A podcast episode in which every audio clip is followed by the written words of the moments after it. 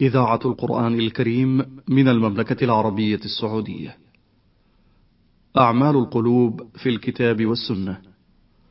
برنامج أسبوعي من إعداد وتقديم الدكتور عبد الله ابن وكيل الشيخ. تنفيذ عبد الكريم المجحد. بسم الله الرحمن الرحيم.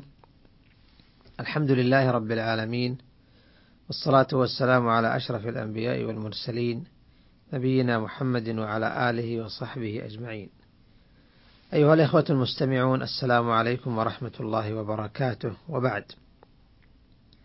فالخوف من الله ليس شعورا مبهما يستولي على النفس فلا تدرك حدوده ولا تعرف تفاصيله ولكنه خوف استقيت حدوده وعرفت أجزاؤه من أدلة الشرع الحنيف وأنا ذاكر بإذن الله أنواعا من الخوف على سبيل التمثيل وليست على سبيل الحصر.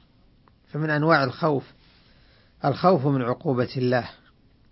وقد ذكرنا في حلقة ماضية أنه يحسن بالمكلف أن يطيل النظر والاستماع لأنواع العقوبات التي وردت في الكتاب والسنة.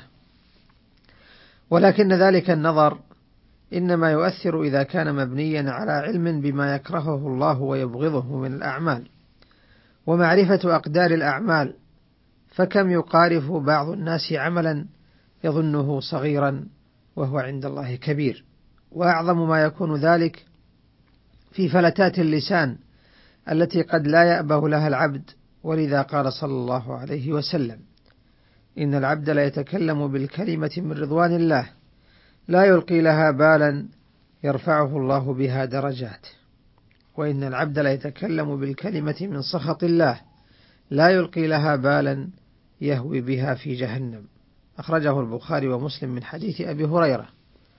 وقد أخرجه الترمذي من حديث بلال بن الحارث المزني بلفظ وإن أحدكم لا يتكلم بالكلمة من سخط الله ما يظن أن تبلغ ما بلغت فيكتب الله عليه بها سخطه إلى يوم يلقاه.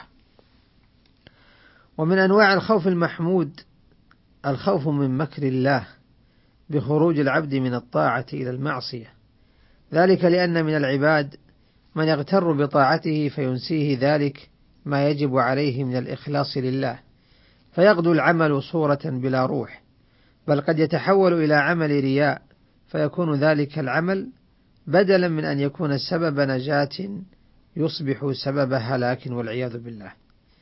وقد أخبر الله عن أهل الجنة أنهم يتحاورون تحاور تلذذ فيتذكرون ما أصابهم في الدنيا من النصب وما أكرموا به اليوم من جنات النعيم. ومن حوارهم هذا ما قصه الله بقوله وأقبل بعضهم على بعض يتساءلون قالوا إنا كنا قبل في أهلنا مشفقين فمن الله علينا ووقانا عذاب السموم. قال البيهقي في شعب الإيمان جاء في التفسير أنهم كانوا مشفقين أن يسلبوا الإسلام فيورد يوم القيامة موارد الأشقياء. وقد كان صلى الله عليه وسلم يعلم أمته هذا الخوف الجليل. قد أخرج الترمذي عن أنس رضي الله عنه أنه قال كان رسول الله صلى الله عليه وسلم يكثر أن يقول يا مقلب القلوب ثبت قلبي على دينك فقلت يا رسول الله آمنا بك وبما جئت به فهل تخاف علينا؟ قال نعم. إن القلوب بين إصبعين من أصابع الله يقلبها كيف يشاء. قال الترمذي هذا حديث حسن. ثم روى عن شهر بن حوشب أنه قال قلت لأم سلمة يا أم المؤمنين ما كان أكثر دعاء رسول الله صلى الله عليه وسلم إذا كان عندك؟ قالت كان أكثر دعائه يا مقلب القلوب. ثبت قلبي على دينك. قالت فقلت يا رسول الله ما أكثر دعاءك يا مقلب القلوب؟ ثبت قلبي على دينك. قال يا أم سلمة إنه ليس آدمي إلا وقلبه بين إصبعين من أصابع الله.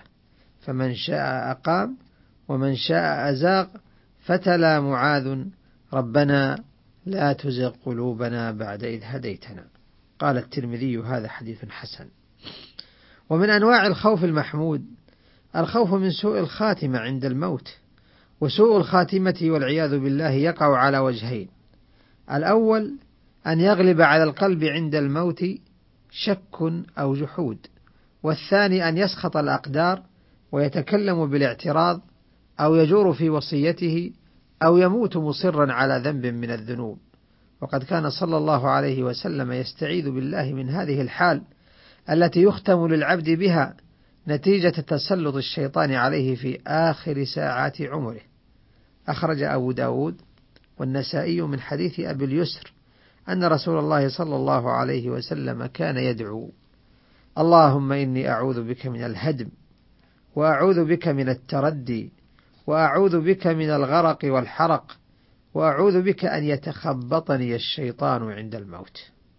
قال القاضي عياض أي من أن يمسني الشيطان بنزغاته التي تزل التي تزل الأقدام وتصارع العقول والأوهام وأصل التخبط أن يضرب البعير الشيء بخف يده فيسقط.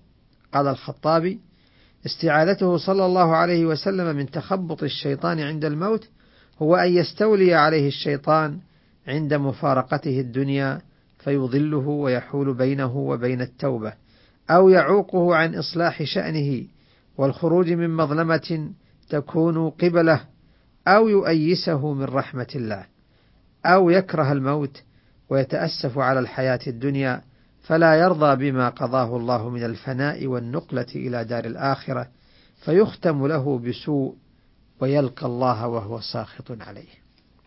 ومن أنواع الخوف المحمود الخوف من الوقوف بين يدي الله سبحانه وتعالى ومناقشته الحساب والتوقيف على الذنوب. أخرج البخاري ومسلم من حديث عدي بن حاتم أنه قال قال النبي صلى الله عليه وسلم ما منكم من أحد إلا سيكلمه الله يوم القيامة ليس بين الله وبينه ترجمان. ثم ينظر فلا يرى شيئا قدامه. ثم ينظر بين يديه فتستقبله النار. فمن استطاع منكم أن يتقي النار ولو بشق تمرة. أي فليفعل. والمقصود أن أنواع المخاوف كثيرة وإنما ذكرنا ما ذكرنا على سبيل التمثيل. فالموفق من أجرى ذكر هذه المخاوف على قلبه فأصلح بتذكرها فساده وأزعج بها جوارحه إلى عمل صالح ينجيه في معاده. جعلنا الله وإياكم من الخائفين منه سبحانه وتعالى حق خوفه إنه ولي ذلك والقادر عليه. والسلام عليكم ورحمة الله وبركاته. أعمال القلوب في الكتاب والسنة. برنامج أسبوعي من إعداد وتقديم الدكتور عبد الله ابن وكيل الشيخ تنفيذ عبد الكريم المجحد.